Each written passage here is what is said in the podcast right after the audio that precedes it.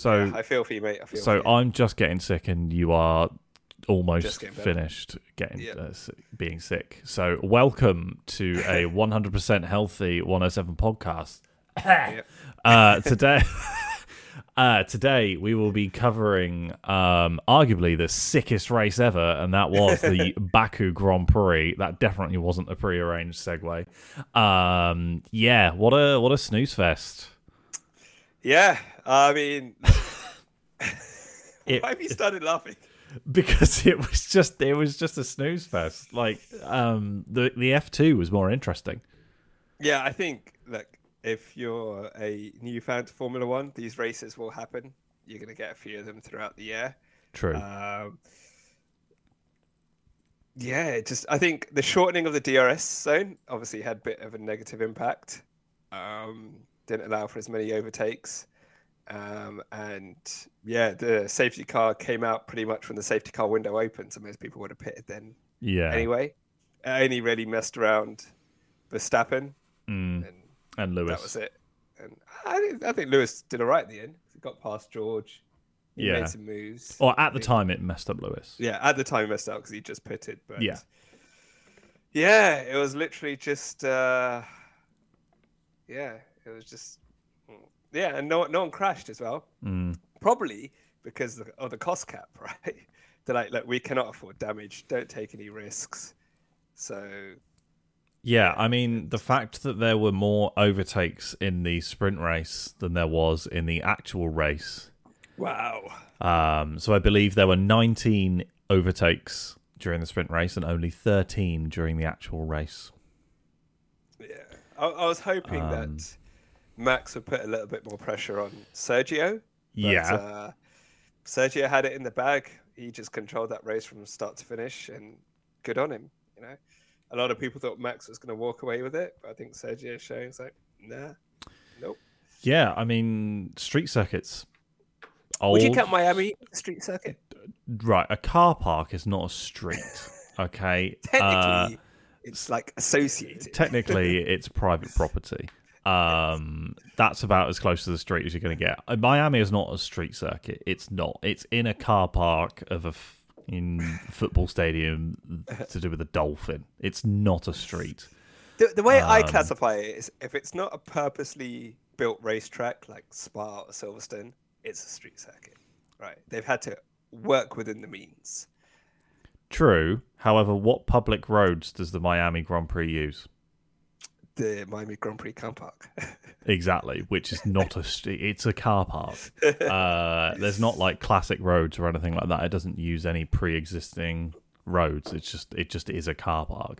it's just a Um, load of cement. a flat stadium. underwater car park.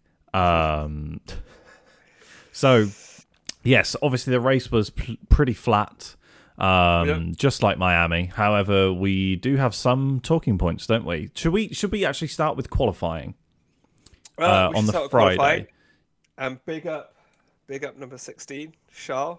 Yes, Two poles, smashed two in a row. Yeah, I think he's like I think it's similar to what's happened with McLaren is they just haven't had the chance to show their pace.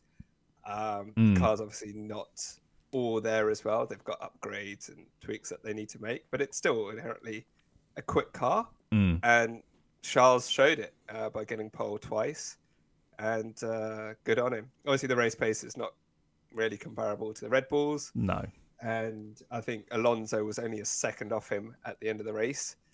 Um, so they've got to work on that. But yeah, well done to him in qualifying. I, I don't know whether or not it's like a, they've got to work on that. I think Leclerc actually managed the race very well. Um, and I just think that Aston is also very good. I don't necessarily think it's anything wrong with Charles or anything wrong with the um, Ferrari. I'm just saying that that that, that Aston is ridiculous as well.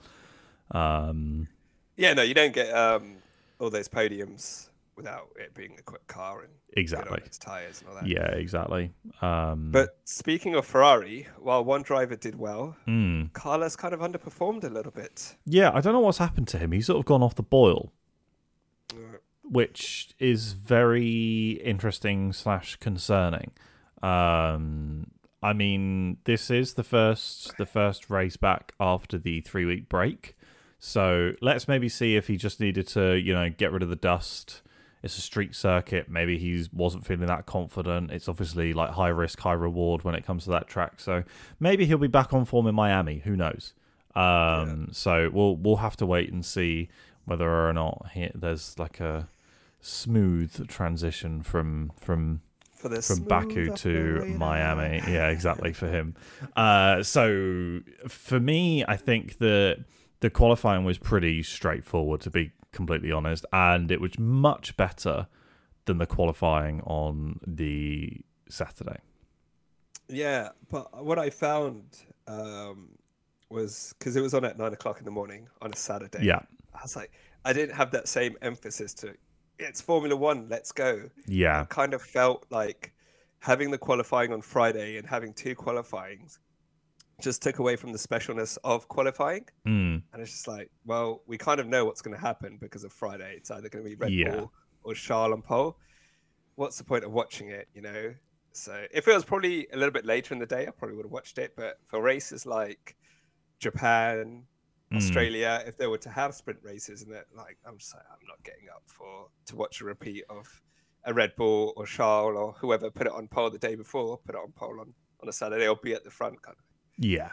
Yeah, exactly. Um, yeah, so obviously Saturday was um, the brand new Sprint Saturday format where they did um, qualifying, um, which was uh, Q1 knocks out five cars and is on the medium.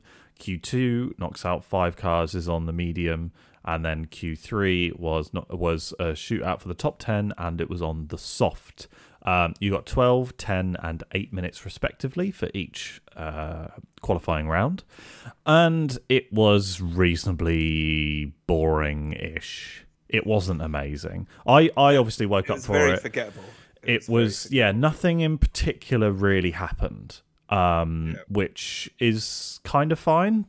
But also, when you're trying to make this big spectacle out of a new thing, maybe make it interesting. Um, I still feel like one shot quality probably has its place. Um, or like I said, like a head to head would also be interesting as well. So like, uh, I think again how Formula E does it would be pretty interesting too. Um, but just doing that format wasn't amazing. Or go hard, medium, soft. Don't go medium, medium, soft for for the quali rounds because that makes no sense. At least make them slightly different um for, for for me that it just it just doesn't make sense um and to try that No. new format at baku also makes no sense Yeah. Also, the fact that it doesn't have an impact on the main race no means it's just kind of its its own thing, and people just like you just. I just wasn't invested into it. So I just okay.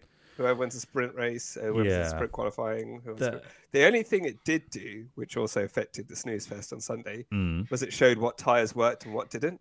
true So you you could see that the soft tires just went off really quickly. Oh, Yeah. well, we won't re- use them in the race tomorrow. yeah lando tried using the softs in the sprint race that's one good thing actually that did that did kind of come out of the sprint race to prepare everyone for the race proper is that those soft tires are just were at that track horrific Would you Um, say that's a good thing or a bad thing? Because if you don't have that, good for the maybe, maybe they could have picked up on like an FP2 and FP3. good for the teams Yeah, bad for the fans and for the racing. Because good for the Yeah, teams because, because- they've got that extra data. They know race pace. Right, this soft is not. It's not it.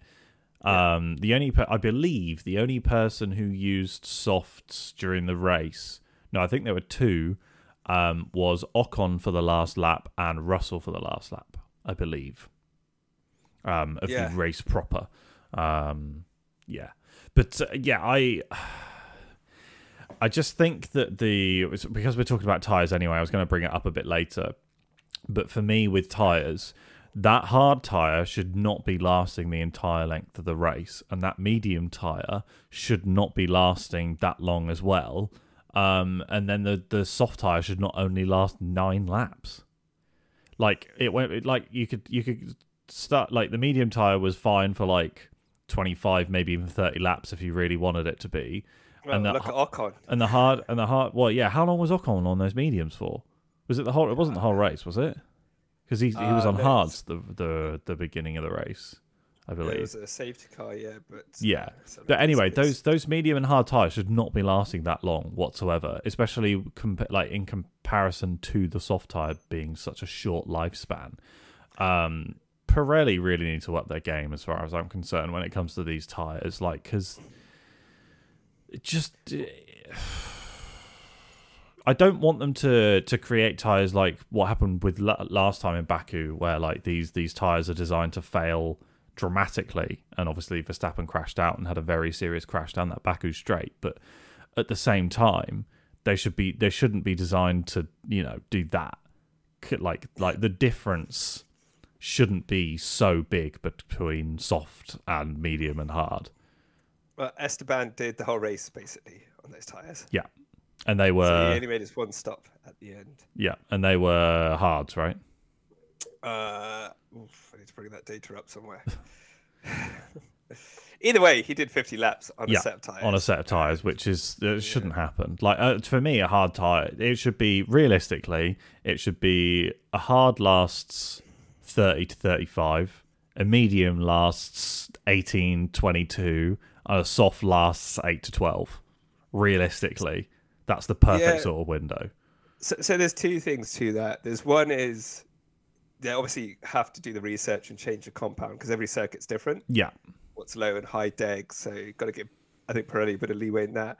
But I think maybe to kind of go against your point Mm. is that they should say, well, if you're kinder on your tires, we're going to give you this medium or hard, which is going to last for ages, and you get performance out of it, and you can do one stop. true. Whereas if you, you know, oh, if you're medium, if you're kinder on your tires, you probably get softer. Sorry, but then some teams will like, look, you know, we're not that great on the tires. We'll go for a Mm. medium and a one stop as opposed to a Red Bull, Ferrari might two or three stop.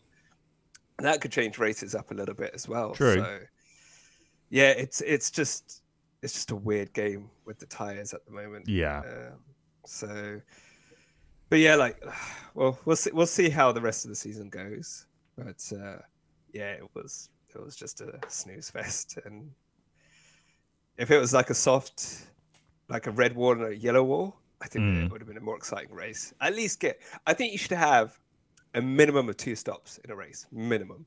I think that's what Pirelli or FIA FOM should be aiming for. A one-stop race is just like, yeah. I, I don't know about two, personally, but maybe. What, you'd say more? I, I was thinking six. I was thinking. I was thinking like. Jen, Jenson Button, stops. Canada, 2011. They spend Um, more time in the pits than they would on the track. that's fine by me. There's more photographers to hit. um, yeah, we'll we'll we'll touch on that very quickly. Obviously, there was a. If you don't know already, there was a very very scary incident essentially, where Esteban Ocon, Alpine, he had done pretty much the entire race on one uh, tire compound. Uh, last lap of the race, um, or he was pitting to then enter into his last lap of the race, um, as per your one mandatory pit stop. And essentially, what happened was the FIA or the event organizers or whoever it was decided, right, well, no one says no one else is going to pit. It's the last lap. Let's whip out the barriers for Parc Ferme. And essentially, what happened was nobody sort of stopped them. Um, and then all of a sudden, there is an Alpine driving at photographers at 80 kilometers an hour. Essentially, these photographers had um, assembled, let's say, around Parc Ferme, ready to take pictures of the uh, the podium um, podium winners, podium pl- podium winners. Is that what you would call them? I won't, I won't say because there's only one winner. the people on the podium. uh, and uh, essentially, Esteban's like, "This is my swamp. What the fuck are you doing in the pit lane?" Um, because there were loads of photographers in the pit lane, uh, and he almost hit them. Uh, very luckily, uh, the photographers were able to get out of the way, but it was very, very scary. If you were listening to the F1 TV international broadcast or you were watching via Sky Sports, then you would have heard uh, Ted and um, uh, Crofty obviously being quite scared about the situation essentially. It is not good at all what happened at the end of at the end of that race whatsoever. It was it was horrific um and it's it it was especially scary considering that even on this podcast we were talking about Australia last week around how you know they let people VIPs in the pit lane when Albon had had not even pitted at all, and it was the last lap, and he pitted in uh, 2022 um, in Australia, and there were people in the pit lane. This was nowhere near as bad um, the the incident in Australia, but still it was not good at all, and it was a close call. This was even closer in Baku. This was this was genuinely pretty bad. If you've got one of the photographers looking the other way, not paying attention, maybe they're on their phone, whatever it is, your ankles are going to get broken by an Alpine. There's there's no other way of putting it. It was very very bad. Um, and we were sort of speaking to each other um, as it sort of happened, uh, Ash and I, and uh, we sort of joked and said, you know, the FIA won't really do anything about this. Like they'll just, like you know, sweep it under the carpet. And surprise, surprise, they did.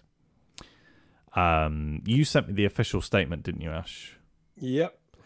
Um, Which basically says we'll do better next time. yeah, it was just, oh, sorry, oh, sorry, sorry, we almost killed the photographers, sorry, and that was about it. It was, it was not good. Um, It wasn't just the photographers. Obviously, you'd think the teams would be going up to celebrate with their Yeah, drivers I- as well. I, I, but I didn't think I saw any because I think all the teams knew it's like, dude, we're still racing. Yeah, I but think there were some people from the FIA that were literally about to barrier off. barrier it off. Yeah, Where they're like, Um, oh, there's an Alpine coming towards us. Um, that look, considering F1 is like they say it's the pinnacle of motorsport of engineering, the best Mm. drivers and all that. How whoever it was, whether it's the race organizers, whether it's the FIA, did not know that. Hey, Esteban Ocon hasn't pitted. The race is still going. It's like either way. It's like if he doesn't pit, he's disqualified. Let's keep an eye on that. If he does pit, let's make sure that no one's in the pit lane yeah, it just I know there's some things that if it can happen, it will happen, but I don't know. Like that's just that's basic stuff, right? That's basic Yeah. stuff. Like there's no rush to get the podium set up. no, right? or because not that much of a rush. because there's they've still got to do a whole nother lap. yeah, So you've got no, no, another. there can't be that much of a rush because if there's red flags and safety cars and whatever, Yeah. races are delayed. So it's not like oh we have to finish by a certain time. So yeah, yeah, just- exactly. And look, they've done it for hundreds of races before. It's it's just It's yeah, embarrassing It, it is. That's it. It- for them. it's For them, it's very embarrassing. Yeah. Um, which is why they tried to sweep it under the rug. And for me, when they're you know telling Max Verstappen not to wear a nipple ring and stopping people from riding bikes and scooters and whatever during these track walks. The the FIA have repeatedly been looking Oh into yeah, the wrong Lewis, things. can't wear your nose ring. It's, Yeah, uh, you can't wear your nose ring, but we are going to put a metal barrier in front of a car driving 80 kilometers an hour through a pit lane during an active Yeah. race. Good job, everyone. Like, uh, And, and you see what happens to pit stop crew if someone misses their brake marks, right? They Yeah. get hurt. yeah, really well, bad.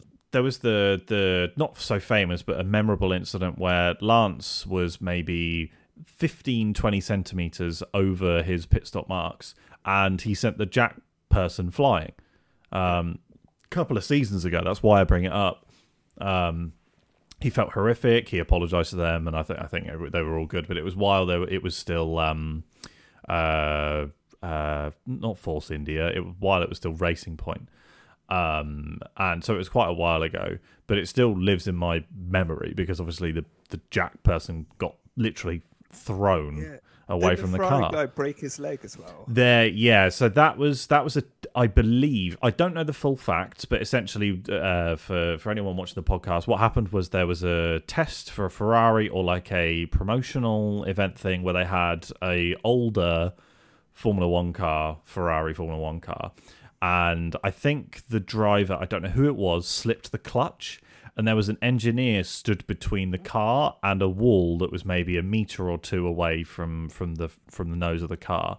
And what happened was the Ferrari drove into the the, the guy and essentially snapped both of his ankles, as far as I'm aware.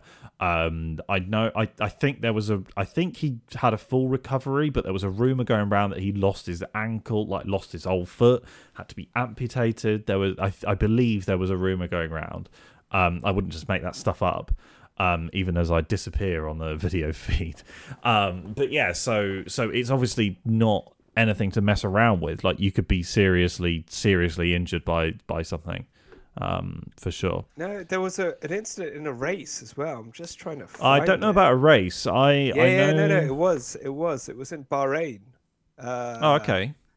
It was Raikkonen a few years ago. Yes, he ran over his leg, didn't he? And yes, that's that's what I was yeah, referring yeah, to. yeah. Sorry, I I thought you were on about the other incident. I, I've not, I've not heard the other incident. Yeah, but this Ah, is okay. in Bahrain because I'm, I'm watching it right now. Yeah, it's bad, wasn't it? Yeah. Oh, yeah, it's bad, but But it's not So- Raikkonen's fault, by the way. Uh, It just, no, it- just- it, just it is what it of is. That, yeah, it's one of those things that happen. But also, there's an expectation if you're Yeah. in a pit crew. It's like, look, we do a, a dangerous job. We want to maximize safety for those changing the tires. But, but you like, you know, there's a Formula One car coming at to me at 60, 80 kilometers an hour. Mm. I might get hurt, right? Not saying that they should get hurt, but there is an expectation that we do a dangerous thing. Photographers, even though they know they're in a dangerous environment, are not expecting a car to be coming at them. In, No, not in that environment. environment anyway. Yeah. Um, so as a as a bit of a background, I've done photography on a track, um, and fortunately, I've never had a car flying at me. Um, but the the idea, and because you're so close to these to these cars, um, because you're so close to them, seriously, if they if they put one step wrong, or I don't know, there's a sudden gust of wind, or they get tapped where they're not expecting to, and they overcompensate, or whatever it is, there's nothing between you and them half the time. And if there is, there's there's some some tires maybe. Um, admittedly, my experience was nowhere near on a level as the you know the FIA organised tracks, um, but at the same time, it can be potentially devastating. Um, Yeah. And motorsport is nothing to mess around with. Nothing. No, it is a super dangerous sport. It is Yeah. ridiculous. Uh, absolutely, absolutely ridiculous. Um, I mean, even just not even motorsport, but like obviously at the Nurburgring, um, there are how many hundreds of accidents there every single year, and that's like a public thing that people can just turn up and go to, and hundreds of people get injured every year. Yeah, and also as a driver, like you think, all right, the pit lane's clear. This is my braking point for Yeah. the limiter. I've got to come in. This is my marks, right turn left. I've got to hit the braking point right so for my team so they can change the tires. And there's no delay. I don't lose half a second or a second because I have a shot. You just, uh, these drivers have got super quick reactions anyway, but they're not expecting people there. So imagine you're Esteban Ocon. You come f- super fast into that pit lane Yeah. because it's basically towards the end of the straight and then you've done your little turn break and, and even said on interviews if i miss my braking point for whatever reason you know someone's someone's getting hurt Yeah. you know or i have to crash this car if i'm trying to avoid people and i think i've lost you No, no, no. It's- It's fine. It's just my camera's But- messing up. I do apologize. oh okay so there's just so many variables in there. The one thing you don't want is to add to that right? You want to minimize what these drivers will be focusing on and yeah it's it's yeah i just i just hope they learn from it. That's all. I just hope they learn from it. That's it. And Yeah. i think some more stringent maybe they did it behind the scenes but some more stringent punishment should have been given Yeah, absolutely. It either way, it is absolutely insane. Um, uh, what what happened essentially? Absolutely ridiculous. Um, So, Red Bull one two, Ferrari, Charles doing well, Carlos needs to pick it up. Uh, Fernando and Lance for Aston Martin. Um, Lance seems to be pushing a little bit more. I know he made that mistake, which lost him the position, but uh, he seems to be picking it up, matching Fernando a little bit more. I think Fernando's still away, but I do love this father-son relationship they have. yeah, it's been it's been interesting for sure. I think um, it's been it's it's been interesting. Obviously, like especially with the brake balance thing. Um, Brake balance. the- uh, tell the- Fernando I'm not going to attack. yeah. I'm just staying in DRS. And um, considering what people's image of Fernando is, and they always bring up Lewis Hamilton and teammates, I just love like you know, it's like tell Fernando I'm not going to attack. He's like, well, he can try. yeah, it's just you know, um, yeah, I do, tell him this is my brake balance. It might work for him. it might work, And and then- then- and then he- goes up. I don't think that was a brake issue. Though. I think No, no, no. I think uh, so. From what I saw, he had just a bit of understeer, essentially. Um, For those of you watching on video, uh, I'm currently having some video if- issues, so I do apologise. Um, God, it's our first technical issue on it's the podcast. first technical issue other than streaming two weeks ago. Uh, but uh, Uh, I, I just get to talk to the 107 podcast logo, yeah, perfect. which was Um, very well designed by Jacob. Oh, why? Thank you. Um, it's almost like I'm a graphic designer. Um, Yeah, and then almost. almost. Uh, but yeah, I think for for me, I think that Alonso has very clearly taken an interesting position up, uh, and is almost carrying on from from Vettel's position, where sort of like I remember from the end of last season, uh, Mike Krack was sort of talking about you know Sebastian Vettel being so influential and changing the way they do debriefs and stuff like that. So I think uh, I think Alonso has come in, seen the expectation, and then is potentially taking a slightly different role. Um, maybe with the with the looks at becoming a team principal himself or something like that. Ooh. Potentially, you never know. I think that's that's my perspective on it. I might be completely wrong, um, but I think that that could be an angle that maybe he's he's thinking about um, in terms of like career longevity because he's already retired once. Who's to say he doesn't retire again in a few years? I know he's obviously said you know he feels as as good as he feels, etc., etc. but you just never know. Um, I mean, he could uh, touch wood. Uh, touch wood, like you know, he could have a an accident like Kubica, um, break his leg or something like that, and, and that could Why- be the end of it. You, dark, you Why'd you you never dark? you you never know um, Yeah, what's around the why'd you have to corner. So he could be well. I as soon This as is the, a place for people to escape, just listen to from Formula One podcast. well, I, speaking of escaping, I we, I been talking like about to. broken legs and people getting run over. Yeah, I know. Yeah, I I, ha- I have to bring up death in a little bit as well. That's something I want Yeah. to cover. Um, but uh, not death in general. Uh, I'll get to that in a minute. Um, but we'll What get to is it. life? We'll get What to it. life? Yeah, yeah. What is the We're, we're actually switching up from a uh, Formula One based podcast. We're actually just going just general sort of just into just the delve of just ridiculousness. We're, we're having an Um, existential crisis here. Essentially, yes, it's my quarter life crisis. Um, the camera breaks, and all of a sudden, the, so does Jacob. the camera breaks, and now I have no identity to be associated with. I can say, say whatever I like as the 107 podcast. Um, but yeah, so I I think Alonso could potentially be thinking about like those next career steps and stuff like that. Um, and maybe I don't know. Um, we'll have to wait and see, I guess. Uh, But either way, it's a very, very nice team dynamic for them to have. I can't It think of many other pairings or drivers that would do that for the other driver. The only two I can think of are Seb and Lewis. Yeah, I think it's like, I think it's a good thing. I think it shows the environment at Aston Martin Yeah, where they're being collaborative and you know their social media is really done well. It's fun, you know, and I think that just sets up a good environment for you know the team to just continually pushing because like you're you're more likely to say, I'm really enjoying this. Let's get the maximum out of the car. Let's push. Let's keep developing. Let's keep going. yeah, And I think that's reflected with that. So let's quickly run through the teams because I know there's a couple of things that you want Yes. to talk about. Um, so uh, Mercedes, pretty standard race for them. Seems like the upgrades helped a little bit in, in qualifying, but not too much in the race. Although Lewis did a very nice move on George. and true. George did. I think the George Max move was fair. I think Max has done it to a few races in the past, and he just kind of got a taste of his own Yeah, so medicine. so obviously you're talking I about kind the of feel you're talking about yeah, the so the sprint, race. Yeah, yeah. Um, yeah, so sprint race. I think for me, it's so Max gave George enough room. yeah. Uh, Max was then hit, and quite a fair bit of damage was done. Might I add? Yeah, there's That- a hole in side pod. There's a massive hole in there. Uh, I believe there was a little bit of damage to the floor. Not entirely sure, but uh, again, whatever. Still, the, the damage in the side pod is is, is enough. Um, for me, Max is entitled to be angry, as far as Yes. I'm concerned.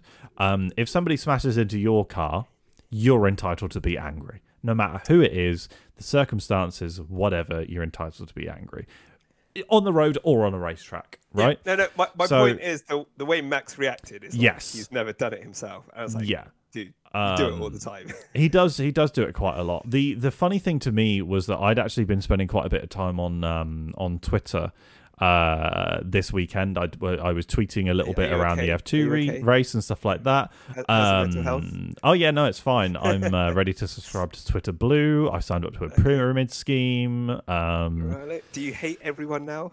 I hated everyone before, so I've got I, my opinion has not changed. Maybe I am the perfect Twitter user. Um, but so with uh, with with being on Twitter, I did see quite a few people blame Max for various other incidents in the past. However, the most ironic things were when they were pointing out incidents where Max was not at fault. Which was just hilarious. So, for example, when um, Max and Lewis made contact coming into turn two in Brazil last year, um, and it very clearly was Hamilton squeezing him, not giving him enough room on the inside of the corner, um, and was ideally his fault. Uh, and so there were just examples of that where it was just like more on Hamilton rather than rather than uh, Max, in my I think opinion. we need to put that instant on the list. I think Hamilton was not at fault there.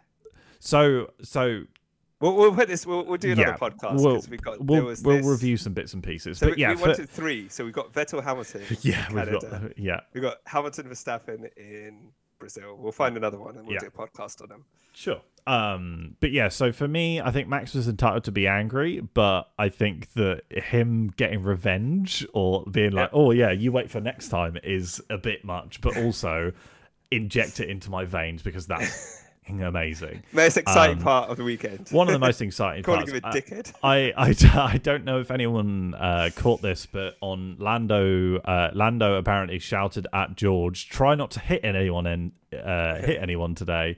Uh, down the down the um, the paddock, um, which was overheard by quite a few people, uh, which is just brilliant. Um, I do like the fact that like there are like cliques of drivers who all who all seem to get on really well, um, especially the those Twitch guys and the and all of the rookies from from that season where they all came into their respective teams. Um, but yeah, so so there was that.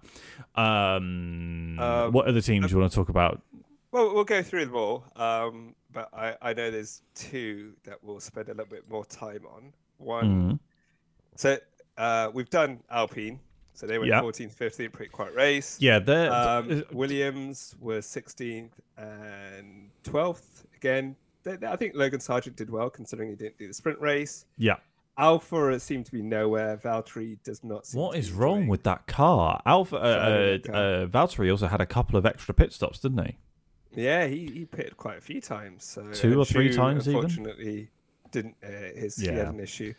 Um, so the two teams I wanted to talk about were AlphaTauri because that was a mixed bag with Yuki doing well, getting the final points position in tenth, and Nick seemingly not living up to the expectations that have been set for him. Yeah, it's very odd, isn't it? Yeah, considering I said he would beat Yuki at the start. of the Yes, that was a that was a great prediction, wasn't it? Genius. So the long way, long way to go in the season. there is a long way to go in the season. We're only round four. All I right, will I'll happily admit calm when I'm down. wrong, and it's looking like I am wrong because Yuki did really well throughout the whole weekend. I think you got the best out of that car, and Nick just doesn't. Either maybe it's the car, it's different to the Williams. Yeah. Maybe the pressure of actually, uh, you've got it's not just one race. You got to deliver throughout the season. Yeah, Coming up against Yuki, because who was he against before? Was it Latifi before? Yuki. No, no, no. Um, Nick DeVries when he got his point for Williams. Yes, was, it was. Latifi was in the other It was car, Latifi. Yeah, goat Tifi. So, go TV, yeah. So, yeah, he's he's got a lot of work to do to start to turn his season around. Otherwise, he may not be there next season. I, so I, you could even be especially harsh and say he's not even going to be there at the end of the season. There, there is I- that I- that real possibility. In all honesty, this is this is from my perspective. Knowing, I think if it was two or three years ago, Red Bull um, Junior program, Red Bull Drivers program, yes, he probably would be gone halfway through the season if he didn't pick up the next a result in the next one or two races. Um, but maybe the new improved Red Bull management team might give him a little bit more. But you do have Liam Lawson sat there in the wings, rate, waiting, ready to go. Um, and he won a Super Formula race uh, in on his debut a few weeks ago. So you've got somebody hot and ready to go. in the sidelines. I think actually maybe the former might happen. I think if the next few results he's not on Yuki's level or close to it and It's- getting that car it's in summer points, break, I think right? be like, you know what? Let's just try another drive and see see what they can do. Because then you got two drivers that test during the season rather than do one, didn't get much out of it. Now we'll try another driver. So Yeah, so it's Yeah. it's usually in the summer break, whenever those mid-season changes come around, right? yeah, it's around August time, isn't it? So Yeah, so I guess for Spa, yeah, usually a lot's announced at Spa. So yeah. Um, but so my, I'm just, I'm literally double checking right now. Uh, so so it would be Hungary, Belgium. Would be. yeah, be because the, Hungary's the, the race before the last- summer break. Yeah, those would be the last um, races. So round thirteen, and then so that so Belgium is twenty eighth to the thirtieth of July, and then round fourteen is the twenty fifth to the twenty seventh of August. So it is literally a month apart. So if we're maybe going to see any changes happen, it will be probably between Belgium and the Netherlands. But I think I think that Nick really does have to pull his finger out because like everything that could have gone wrong for him went wrong. Um, essentially, he had a horrid weekend, um, and he has been suboptimal, below par, pretty much the rest of the season. There hasn't been. Can you think of one particular moment where you've gone, Nick, nice, you've done well? No, not off the top of my head. No. So, and again, this is nothing against Nick. He was absolutely incredible in F2, uh, F3 as Yeah, well. It could just Um, take some time to Brilliant in Formula E. it. Um, it could be the car. It could be a Daniel Ricciardo Oh, I McLaren. don't, I don't know because Yuki's doing well. True, but Yuki's doing well. But he's been in the. This is his third year in the car. Yeah, but this is Formula One. Yeah, yeah, you yeah. don't really get time, kind of thing. So No, it's yeah, hopefully he turns it around. He's obviously a talent. Yeah, I hope so. Absolutely. Um, I, I but on the flip side, hats off to Yuki because what phen like phenomenal consistency. I think Mm. two P10s, two P11s, um, brilliant. Like you you- Yeah. for for the car, which is arguably one of the slower on the grid, towards the back of the grid anyway, to have picked up a couple of points positions already. Hats off to you. I think that's pretty good. yeah, good on you. And uh, hopefully he keeps this up, and they can develop the car, and he can he can really get more into the midfield battle. Actually, I'll just say this also: hats off to Williams because for a long time they were just the back of the grid, and now Yeah. they've made a good push into the midfield. Yeah, Williams So, have done hats off to pretty well actually. Um, I have to, I have to say, uh, Williams like actually not regularly because they've only done it once. Um, but Williams being able to score points this early on in the season and them having a chance of scoring points uh, in any race, like if they have de- decent strategy and maybe a little bit of luck, they can pick up a couple of points. Is brilliant compared to a few years ago where it was just like something insane has to happen, like a hurricane followed with a tornado, and then Or they God, just have to cancel a race. God Himself has to come down from heaven, or the Belgian fucking Grand Prix uh, has to happen in order for this Williams and score points. So I think I think hats off to the team down uh, down at Williams because they've done an incredible job for sure. Cool. And then obviously the final team, the one that's not talked about much on this podcast by you, and I'm sure you've got your orange glasses on. We could never tell because the camera's They're not orange, But- they are McLaren, papaya. which is basically a form of orange. It's papaya. How dare you? It's papaya orange, isn't it? I'm sure that's the color. Anyways, um, upgrades doing well, and so here's the thing, right? Here's the thing. I know exactly talking what. Can I can I predict what you're going to say? No, you won't know what I'm going to say. These upgrades aren't even supposed to suit this track, so they might be better at the next track. No, that was Oh, actually okay. not what I was going to say. God damn but okay. Uh, what I was going to say was we're talking about like Nick maybe needing time. Oscar Mhm. Piastri though Mm. came in and has hit the ground running with that car. You know, pushing Lando. I think he's out qualified Lando as well a couple of times, getting it into points. Yep. So good on him considering he's new into Formula One, just like Nick De Vries. Yeah, there's a, there's a couple of things I'd like to touch on uh, Ari McLaren. First off, is can I point out that Piastri was sick the entire weekend. Yeah, no, no, that, He was sick. like dr- driving a car, like the Formula One car, just normal, is a, it's super hard. We talked about this last week. It's the most one of the most you have to be. intense things you will ever do in your entire life Yeah. is driving a Formula One car.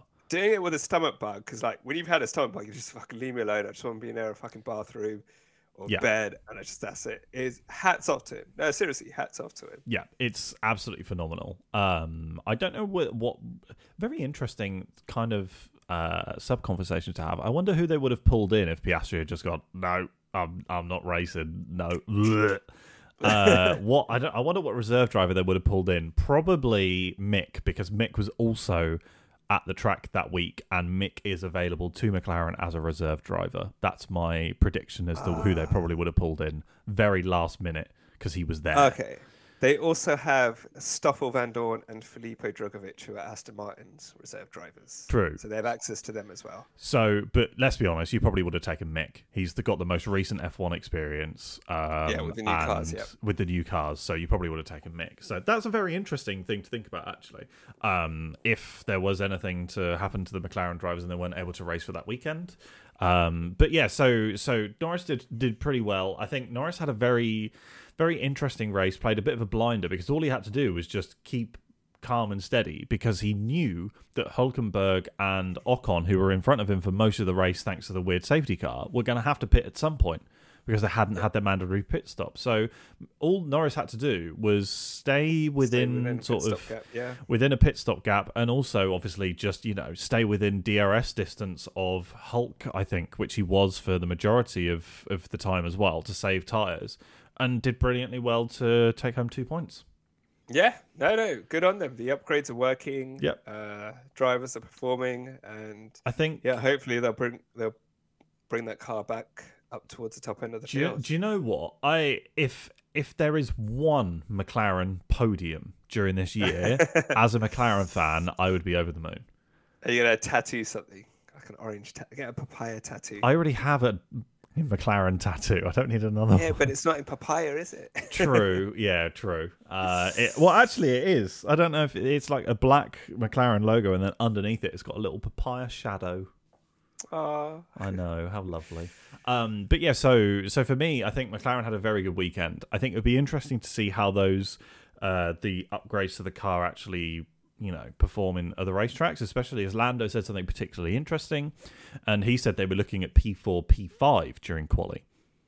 Um, which is mad. Maybe they would have got that in the sprint qualifying. Um, obviously, uh, Lando got through to Q3 of the sprint qualifying, but then because of some, in all honesty, very badly written rules, um, he was unable to take part in Q3 of the sprint qualifying purely because he didn't have a fresh set of softs. Um, which, by the way, the exact same thing would have happened to Yuki Tsunoda. And in a random loophole, if both of them had gotten through to Q3, they both could have participated and tried to set times on wet compound tires. That is that is a deadly serious thing because they, they saved the have, tires. They didn't have fresh softs. If so, if they'd both got through, it would have been one versus the other, and they could have done it on wet tires. I'm I'm Wow. not kidding. Would you would you have gone full wet or inters? I probably would have. I would have gone inters. I would have gone inters because they're, they're like semi slicks, aren't they? I guess the the the wets are like tractor tires. Uh, in comparison, but yeah, so so that was that was about it for McLaren. I think they did pretty well. It's going to be very interesting to see, you know, how they manage to push forward onto onto next next race weekend, because Yep. it is race week this week. It is race week. Ah, feels good. It feels Feels good, to you know not have a massive break in between races. Um, but before we do jump on to Miami, um, is there anything else around this race that we want to talk about? Uh, I'm going to go with no because not a lot happened. No, I think we've Um, covered everything. but I think we covered everything. There was nothing else really. Um, I would like to very quickly give a quick quick shout out to Checo. Phenomenal drive. We didn't really talk about his his commanding drive. I think that was absolutely brilliant. Um, a little bit of luck with the safety car, but that's Formula One. Sometimes things fall your way, sometimes they don't. Um, Yeah. And I think it's absolutely great because the two Red Bull drivers are very, very closely tied for the championship right now. So I think it's brilliant. Um, Yeah, because it, I do it- too. it- we could have not a silver war situation, um, but we could have a inter-team battle for the championship this year, um, which would be very, very interesting. I hope so. The Red Bulls are so far ahead of everyone. The only way to make it exciting is for them to be battling each other like Nico and Lewis did. Yeah, yeah, pretty much. Hopefully, it would add a bit of spice to this season. Yeah, because like Nico Lewis 2014 2016 is a lot more interesting than Valtteri and Lewis from Mm. 2017 to 2021. One, one, yeah. So, um, yeah, no, the only two things I wanted, no, the only other thing I wanted to talk about was uh, Red Bull extending Adrian Newey's contract. Yes. It's over. It's over. Red Bull going to win everything now. I mean, the man who sees physics. Look, because they're developing their own engines, right? Yeah. And you know, you know, he's gone in there. And it's like, well, can we try this and can we do this? So they've got the car developed by him and his team. I'm not going to say team because obviously lots of people are involved. Yes. And they're going to have the, their own engines, all under Adrian Newey's watchful eye. I'm just going to be like, please, can just so can they just have either Checo or whoever it is from 2026 fighting Max if Max is still there? Yeah. just just have them fighting each other because yeah that car with their own engines and their own design which they already have of course could be a rocket ship Yeah. It or could even be. more of a rocket ship be a hyper ship Yeah, it could be absolutely sane, insane. I reckon Yeah. that there's also the potential. Do you remember we talked about how um uh about how there's maybe a loophole in the cost cap where you could have these like high performance parts of of Formula One te- or like of companies, so like Aston Martin have one and stuff like yeah, that. yeah red So- bull have one and Uh, Red Bull- bull advanced technology Yes, Red Bull Advanced Technologies, right? So Yeah. now they're partnering with Ford. What's to say that Ford don't also do that and also do something similar with engine technology and stuff like that? Especially because obviously the the engine regulations are going to change. Yeah. It's it's potentially very interesting and even worrying um, that you know they are going to run away with it like Mercedes did. yeah no that's a strong possibility because obviously if you think about it with renault and honda Mm. Which obviously they built great cars in that time, but it was within the confines of the engine built with Renault and Honda. And I'm sure they obviously have feedback and tweak this Yeah. and changes. Now it's literally like we are building our own engine in the way we want it to be for our car. Oh, It could be a bit mad. Could be a bit mad. Um, But- that being said, they should absolutely scrap the uh, new engine regulations and go back to the V10s. Well, they're saying that these new engine regulations could bring back turbo lag. So it could make the car a little bit more difficult to drive, and the way it's being created could actually bring out some more sound. So, yeah, we'll see what happens in about Honestly, just put some fucking fat exhaust on them. I don't care. Make them sound insane. Like, can you imagine, like, almost like a 97 Civic as a Formula One car comes past the corner? You hear as it goes past, like, goes round a corner. I want to hear turbo flutter. I want to hear, like, those those noises and stuff like that come out of a car because it just is fun. Um, Well, I- I've been to a race in 2011. Yeah. And obviously, we did um, Austria last year. yes. and engine sound makes a huge, huge impact on the just overall spectacle of racing. yeah, and it does. It was so loud, I had to wear headphones. Yeah. it was just like you just. Well, it was all like you you told me before I went to Belgium, you were like, you need to buy earplugs because Yeah. your your ears will be bleeding by the by the time we're finished. The F three cars were louder. like the F three cars and the F two cars sound brilliant. They shoot flames out the back of them as well. Brilliant. So, yeah, um, but it's it's good to see Adrian continuing the sport. He's extremely talented, and it'll be Yeah, interesting 100%. to see um, what designs him and his team come up with for the next few years, and hopefully the other teams will be spurned on to to challenge him and Red Bull. Yeah, let's hope so. Um, I think who's the who's the is it Dan Fallows for Aston Martin? Mhm. Yeah, I think that he could potentially be baby Newey. Um, Yeah, you and never know. look at uh, who's come back. James, Allison's come back. Allison. Yeah, exactly. So it's going to be very interesting um, Yeah. for sure. and Ferrari I don't know who the technical director at Ferrari is, and obviously there's been the change at McLaren.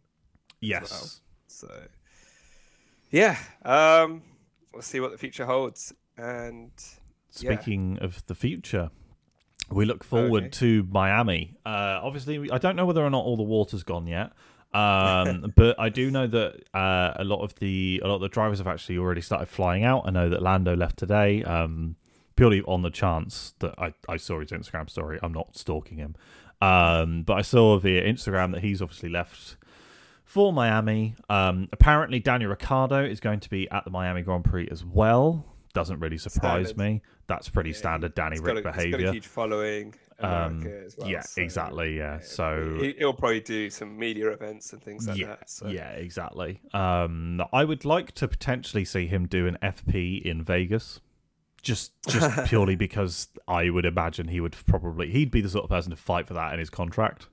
He'd be like, I want one FP and I want it in Vegas, um, and I want it at night. um, if if Checo and Max stay next year, do you reckon there's a team for him? what for Danny? Yeah. What if? I know that he doesn't want to race at the back, but what if they bring in Daniel Ricciardo and they get rid of Nick DeVries? I don't think you could. you No, could I don't think they would either, but you never know. It'd have to be Ferrari, uh, Aston Martin, but they're pr- they're pretty locked up. Yeah. Ferrari maybe if the like Carlos is not performing. Yeah. Well, there's always McLaren. That worked out well the last time. No, he's not going to get back to McLaren. No, I, I, after that I'm very clearly joking. Um, And Mercedes are pretty locked up unless Lewis decides to retire. But I think he'll Yeah. stay a couple more seasons. I yeah, I think it would be difficult for him to force his way back in at this point. yeah. So so really, he's unless Checo just absolutely just Tanks it from now on. tank, not even tanks it if he just causes issues by just being quick against Verstappen. I wonder if they will think like, oh gosh, we don't want to go through this again. we I don't want another yeah. Mark and Sebastian. I, I don't think. I don't know. We'll have to wait But and see. I, I see Checo the next season. Yeah, I so do I. As, Yeah. as far as I'm concerned, Checo's already earned his contract extension. Yeah, so I see Checo the next season, and Um, rightfully so. So, yeah, um, Miami. Miami, Miami. It's, I wish they would just get rid of that weird turn.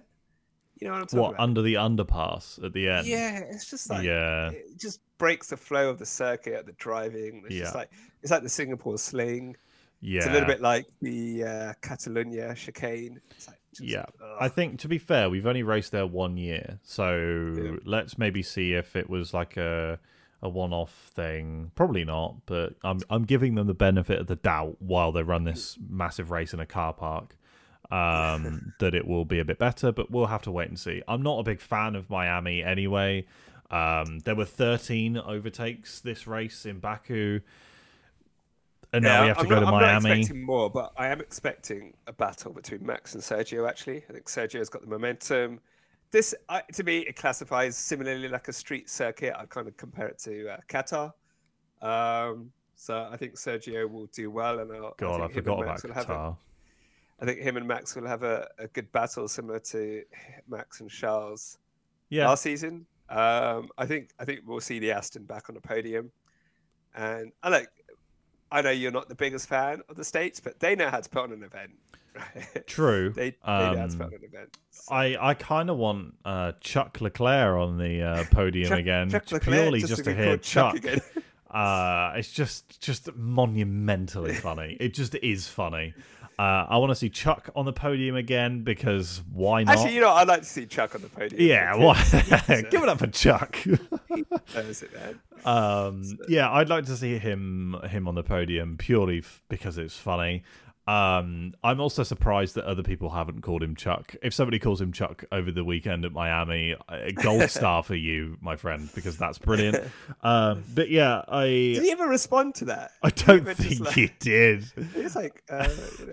But it's it just it just is so funny. It Oh, just is. slight, slight segue. If you Mm. like music, Charles Leclerc's on Spotify. he is. re- I haven't listened to the song. Have you It's listened not to bad. it? It's, It's- actually not bad. Okay. I listened to it. It's definitely you can tell it's done by someone who's like just learning piano, is new into it. But I was like, it's not bad. It's actually quite good. Okay, So- okay, okay. And he's, I- he's quite high up on the charts, I think, considering I, I know he was Uh, high up on the charts, but I thought it was a joke at one point, so I didn't bother going to look. Yeah. I genuinely, I didn't. I think it was like six on the iTunes charts, but um, yeah, good on him. It's actually Yeah. not that bad. Yeah, So, fair play. Well, do you remember? This is this is very very oddly specific. But when Daniel Ricciardo and Lando Norris were were in their first year at McLaren, their launch event, they were playing around with some drums and stuff like that, and they said that they were going to make some music. What Yeah. happened to that music, McLaren? I don't know. What We'll- happened? We'll, we'll Because- research and find out for the next. Let's get the band together. Let's get Charles on the Because keyboard. I, I know Lando DJs. yeah, Lando DJs. yeah. Well, he's Charles teaching the himself. I don't know how good he is at the moment. Lewis Lewis was on that as ex NDNA or something like that. XDNA. XMDNA. Yeah, that Christina Aguilera song, and Yeah. he's big into his music as well. I reckon once Yeah. he retires, he'll he'll. Do you he'll know? really- You know? You know? They used to do really like charity singles in the UK, and it was all just like celebrity. We should do an F1 charity single. That would be so good. Um, Because do you remember? Was it 2011?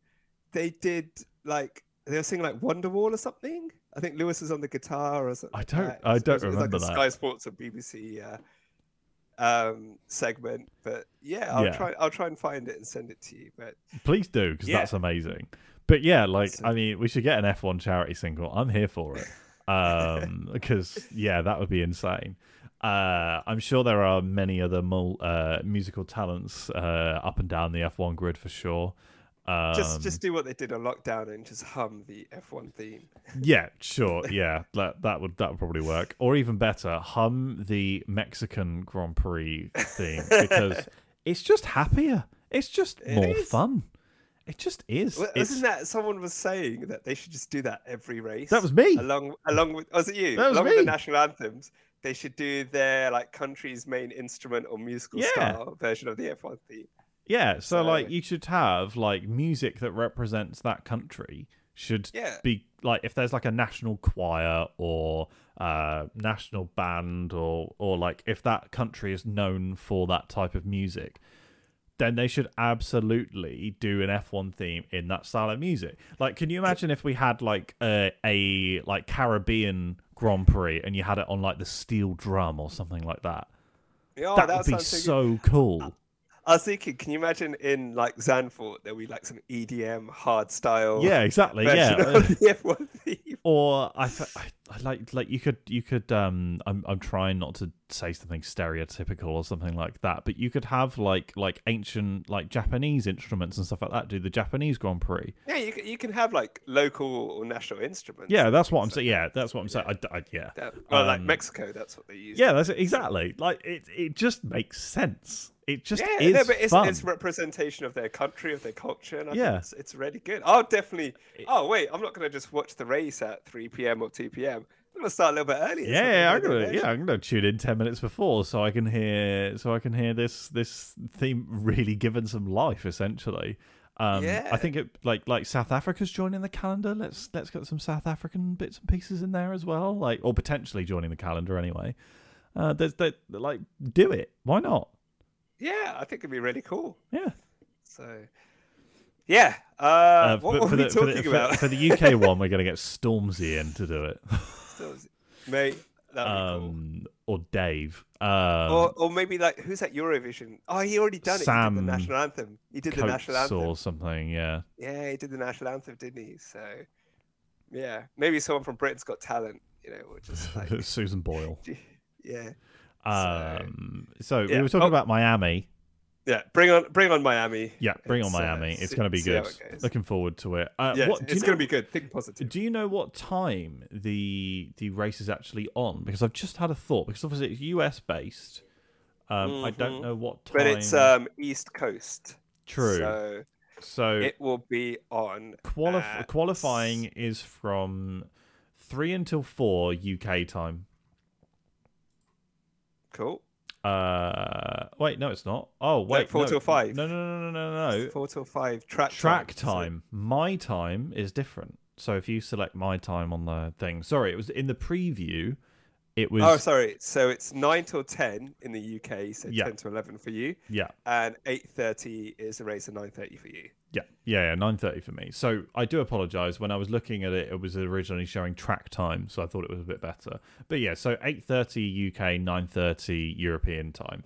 Um, that's yeah, that's not Sun- too bad, I guess. Sunday Qualifying race. is ten till eleven, um, for me. So it like nine to ten for you, I guess.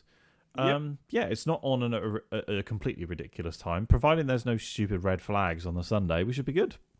Yeah, that's true. And knowing my That's luck. I've just jinxed it, and there will be a two-hour red flag. So yeah, no, um, that's a decent time because usually there's a lot of sports during the day as well on a Sunday if you're into like Premier League um, stuff like that. Yeah, exactly. Um, yeah, uh, something I would uh, I would like to say as well um, is that uh, the um, over the weekend I did mention it briefly. Uh, I watched the F two over the weekend. I watched Bearman. Okay. Bearman won. Um, mate, Bearman dominated. Bearman. Bearman. This is one. dominated. One of the reasons why I wanted to talk about it, a little bit of F2 chat because it is genuinely very interesting. I think Bearman is destined for F1 at this point, to be completely honest. Yeah, he's Um, a Ferrari Ferrari junior driver, isn't driver. he? Yeah. Um, or Junior Driver Academy or something. I don't know what the actual association is, but he he he's he's in the Ferrari driver family, um, which means essentially if and when they want to get rid of Carlos or um or no no no no or Leclerc is what I was gonna say. I just couldn't remember his name. if and when they want to get rid of their current drivers, or Giovinazzi isn't cutting it anymore, um, they can get Bearman in. Essentially, um, I think that I did. Uh, obviously, living in Denmark, I was quite interested and invested in uh, Vesti, who is currently, I believe, P two in the championship as well. I was quite invested in him, but he uh, messed up a little bit on a on a pit stop. Um, and he uh, didn't bring his tires into the correct sort of window, essentially, but still managed to pick up a couple of points. But my my my main thing is that Bearman actually scored a grand slam. Essentially, he was fastest in quali, he was fastest in the sprint race, and he was like in the feature race. Uh, and he was fastest in the sprint race as well. So he is the only person in F2 history. Uh, GP2 is a different history, but he's the only person in F2 history to have ever have done that. Bearing in mind that in F2 you have also had the likes of George Russell, Lando Norris, uh, Nicholas Latifi. Those are the levels of drivers that we're dealing. With don't shake your head. These are the levels of drivers that you're dealing with, and Bearman has, has pulled an absolute blinder and and gone the quickest the entire weekend. He is seriously one to watch. Um, they were talking about his adaptability. The last person they said that about uh, was Oscar Piastri. And look how well he's doing. And look how well he's doing. He's doing pretty well, despite even a stomach bug. Um, so hopefully, also Piastri's better for this weekend. Going back to the the F two, if you have the time, uh, F two unfortunately is not racing um, in Miami. Uh, unfortunately, um, but the next time that the F 2s on, and if you've got a spare half an hour, an hour, whatever it is, and you have the opportunity to to watch some F two, do it. I would highly recommend it. Um, I I'm going to start watching it. Please do, like genuinely, because it was very entertaining. I I thought it was it was a more entertaining race than the F one, and I say that with full confidence. um, and No, I'm definitely going to start watching it uh, a lot more. Yeah. the uh, the Italian Grand Prix in two weeks. We have F2 and F3, so I will 100% be watching the F2 and probably the F3. Uh, they have the Porsche Mobil One Super Cup as well that that weekend too, so I'll probably tune in for that as well. But I will 100% be watching the F2 um, in on the 21st of May, 20th, 21st of May for sure. Yeah, awesome. Yep, just yeah, please, please do support the feeder series because the racing is pretty good, and we have one or two championship contenders, which is pretty nice. Nice. Also, did you see that video? Was it Fittipaldi? He was like, I don't know Yeah, I was. Yeah, obviously, I, watched that live, and he was like, "What did I finish? P five? And like, no, no, no, I think we're joking." thought, it's like, are you joking? Yeah. Like you finished P two, and he was so happy. Absolutely Ah. brilliant. Um, and Fittipaldi's also doing very well in the championship as well. Might I add? Oh, nice. Um, yeah, like, like genuinely, go and watch it because it's Yeah. it's Maybe we can start doing some like F two reviews. I would like to, and this is sort of what I've done already. To be fair, like that's what I've been trying to do a little bit in terms of like dipping my toe into F two, um, because I should because it's just it's just is entertaining. Yeah, let's let's do that. We'll we'll have we're, we're going to have an F two section now Yeah. on this uh, podcast. Sure, let's do it. Just those- every weekend where there's F2 and we manage to watch it, we we will uh yeah, we will Talk cover it. it for sure. Nice. Um before we close things out, we have been recording for an hour and 5 minutes essentially right now. But Yep. I would like to very quickly run through some breaking news, I guess. It doesn't really it's not really that Okay. impactful really. But the first look at the new covers for F123 have been revealed. have they? So the cover stars are as follows. For the Champions Edition, it is Max Verstappen on his own. Um, as a ambassador for EA, obviously he's sponsored by um, EA. Uh, he has been given the Champions Edition cover solo, and he is the first um, F1 driver to be solo on the front of a F1 game. Usually, it's like multiple people essentially, Okay. um, which is just pretty interesting. Uh, that's all. All I was really going to say around that. Um, we will have a full sort of bit more information. Uh, the official video game will be um, sort of announced and fully revealed in one day, 19 hours as of the recording. So I guess we'll have some more information, but we don't know who the other cover stars are going to be. Um, but the st- uh, oh no, sorry, we do. I was looking for a photo essentially. Um, for the standard edition cover, um, there will be Lewis Hamilton, uh, Charles Leclerc, and Lando Norris will be on the standard edition, um, and then on the Okay. championship edition or champions edition will be Max Verstappen. Cool. Just Awesome. just some interesting bits to cover. I mean, we admittedly we both have. I've, I'll be honest with you, they look airbrushed as hell in this preview image. It, they, yeah, Lewis looks like They a will Ken be. doll. Um, They will be. So, but yeah, I think I think that F one twenty three hopefully will be a bit better than F one twenty two because we both bought the game and we haven't played it No. because it's just not as good as twenty one or twenty. Nah. But Um, hopefully they've made some I, improvements. I've seen a few leaked bits of video and it just looks almost exactly the same. It's classic EA to be completely honest with you, where they just don't upgrade the game and they just release the same thing but with different skins. Yeah, and Um, hopefully they'd have uh, cut down on cheating and track limits. Jacob in Austria. I have no idea what you're talking about. Um, but yeah, so I guess that's actually about it. We can we I can. thought maybe you would finish off because it is the first of May. Oh yes. Uh, just remembering one of the greatest drivers. Ah yes, that is Grace sports. yes. That actually, thank you for reminding me. That is something that I was going to say as well. Um, when I Yeah. mentioned death earlier in the podcast. Um, yes, obviously today is the anniversary of Ayrton Senna's death. Um, and yeah, just wanted to to touch on how influential and incredible his his career was um, in in F1. He is still a huge huge influence to today, um, and whenever whenever whenever the thought of Senna comes up, not only is it sad and tragic in complete honesty, but it also begs the question as to it, it all the question that I always come back to is just how good could he have been in terms of if something hadn't have happened um, yeah, to him. it's it's really sad. It's a big Um, what if, but it's a uh, huge what if, which unfortunately we will never get the answer to. Um, and I would argue it is potentially one of the biggest, if not the biggest, what if in the entirety of Formula One history, uh, which says a lot about the man. And um, yeah, that's that's about it. Um, but it's something Yeah, that we should um, absolutely talk about.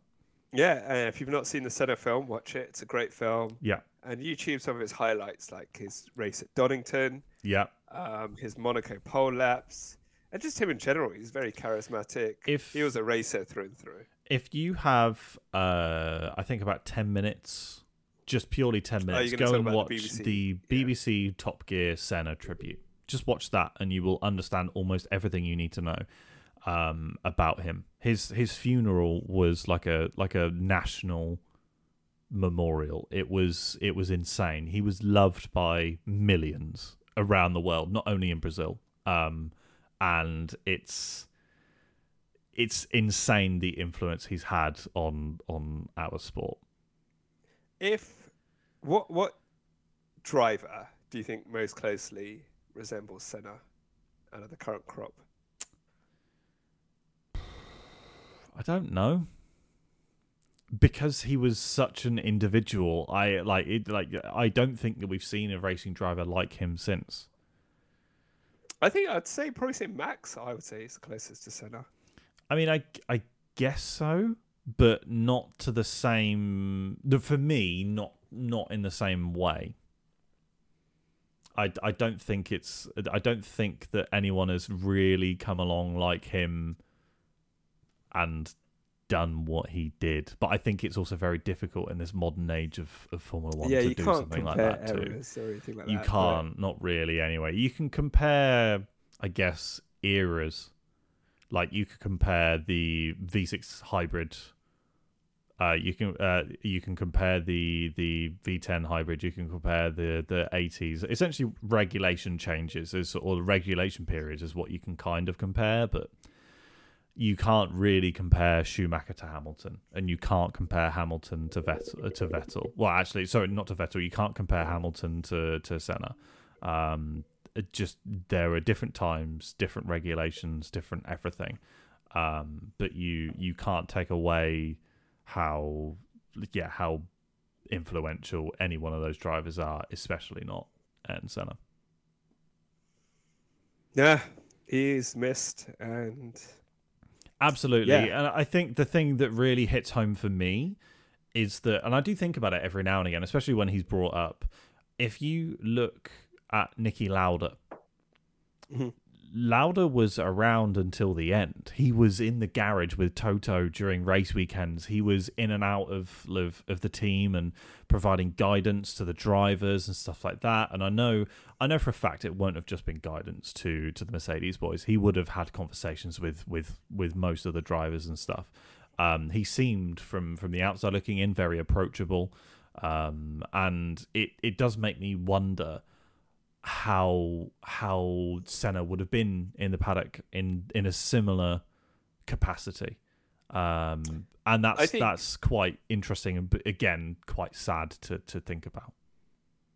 yeah, I, I think he would have been there because uh, if you see some of the Senna clips, he had a real push on safety. Yeah, You know, him and is it Doctor Watkins? Is it Watkins? Who's the doctor I want to say as yes. well that had a real big push with Formula One? So I think he would have always been there. Just want like, how do we advance the sport even more? How do we advance the sport even more? yeah, Um, yeah, but uh, yeah, if you can have a YouTube marathon of Ayrton Senna, uh, you won't be disappointed. no, absolutely not.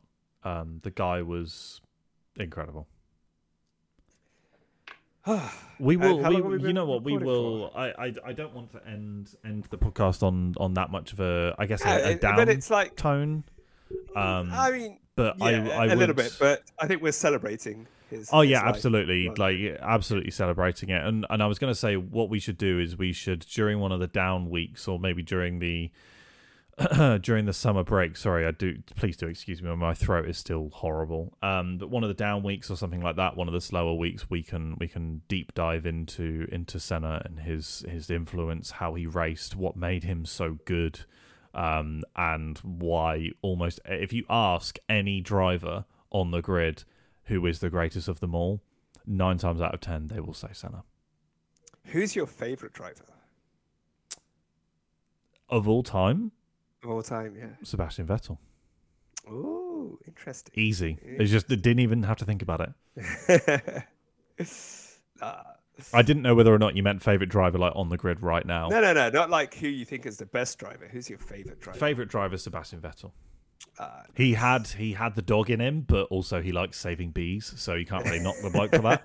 Uh, that's that's my thing. Like he Because he had the best of if- both worlds. I think he was such a villain in his Red Bull era, the first two or three years, and then that last fourth year, and then after, afterwards onto that, he sort of realised that he had more of a voice than he maybe even thought that he ever could have, um, and more of an influence, and really made the most of it. Ah, interesting. Because I, I think, you know, a lot of people say Senna. I think Gilles Villeneuve, in my opinion, would have been one of the greatest of all times. Yeah, I think that there's a there's a very there's a very um Uh, there's I'm a- not trying to say who is like, oh, No, no, no, I get that. I, I think sometimes he gets forgotten about. he does, And yeah. if you've watched some of his races and his mentality on racing, Mm, I definitely think if he- unfortunately his career was cut short, yeah. um, if he had been around a lot longer, he would definitely be talked about a lot more like Senna Mm.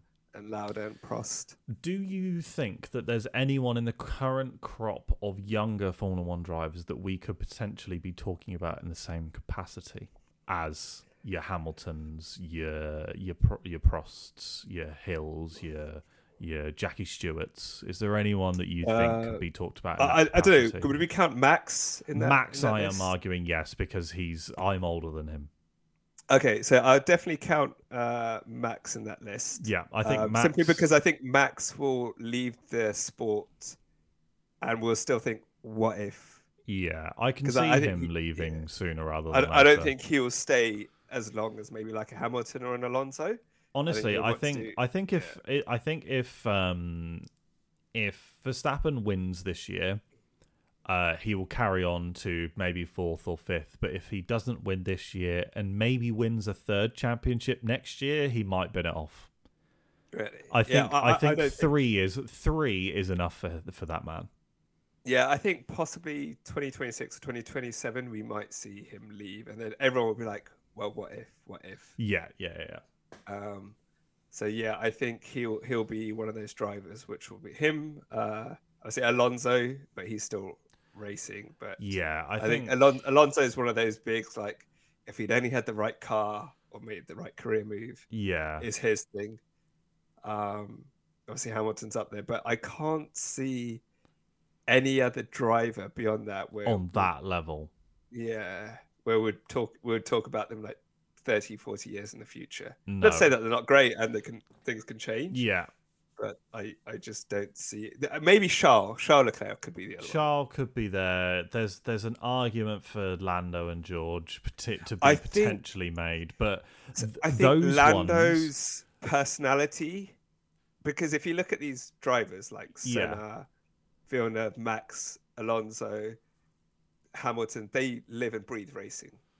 Right? yeah, Whereas Lando, obviously, is super talented, but he also has a life outside of racing. You know, Yeah. he's got his music, he's got, uh, his. I forgot what I was going to say, golf and stuff like that, yeah. which I might think That's like, that's why I said George. yeah, a George could be up there, yeah. Um, Um, I think so- that, but the but the reason why I mention them and I say potentially them is that a lot of things have to fall in place for those to happen. yeah. Um, so, so, and they're still like- they're still young. Things Yeah. could change for them and stuff like that. Because if you think as Lando a future Senna, kind of like Senna esque, you're like no because No. of like, but he's like young twenties. Obviously, he just wants Yeah. to have fun and mess around and as well, which Yeah. is totally understandable. who knows? We like it sounds semi ridiculous, but who knows? Maybe Bearman. Yeah, like. I, I, and, and I and I say that deadly seriously. Bearman, Piastri, you you could be like I said. You so I don't know for for don't know if you know, but the the Ferrari team was stood around the bottom of the podium as Bearman was sort of put on the podium for F two, meaning the Ferrari management are taking him deadly seriously. yeah, and so they should be. Um, So, so I mean, there w- I I say it seriously. He could be one that we're talking about in 30, 40 years to come as as you know such a incredible champion. You never know. yeah, I know, and I think also with Max, like I said, he lives and breathes racing, right? If Yeah. he's not racing on a track, I'll just go and sim race. so Yeah. what do you do in your off time? I sim race. Yeah, exactly. Yeah, I that's so- race. So, Um, um, yes, uh, Miami this week when this uh, podcast comes out. Hopefully, we'll have a more interesting race than Baku. yes, McLaren look to be pushing up. Ferrari seem to be improving their car. The Astons are going to always be there. We're interested to see what the Mercedes bring, but hopefully Checo can continue his fight with Max and give us a uh, World Drivers' Championship that hopefully finishes with them fighting each other in Abu Dhabi. Let's see. Let's Let's uh, let's absolutely see. I I do like how we talked about arguably one of the most boring races that I've seen in a while, and this is the longest podcast we've ever recorded. Yeah, but then we started talking about Senna and, Yeah, we, we did have a lot of stuff and all that. thrown in there. I think I think that shows that we spent more time not talking about the race. True, yeah, but there's always something to talk about when it comes There to Formula One. There is always something to talk about. Um, but and uh, yeah. so we can we can wrap it up there. I, I I talk for both of us when I do say seriously, go and watch some Senna stuff if you haven't already, and if you have, here is your excuse to go ahead and do it anyway because he transcends the sport. Um and yeah, that's that's where we're going to leave it there. Um and also more importantly, the go and watch in Senna. Leave us a rating. Tell your friends about the 107. no, I'm kidding. Uh, but please do be sure to leave us a rating. Let us know how we're doing, and um, be sure to come back next week. cool. Thank you. Cheers, everyone. All right. Bye.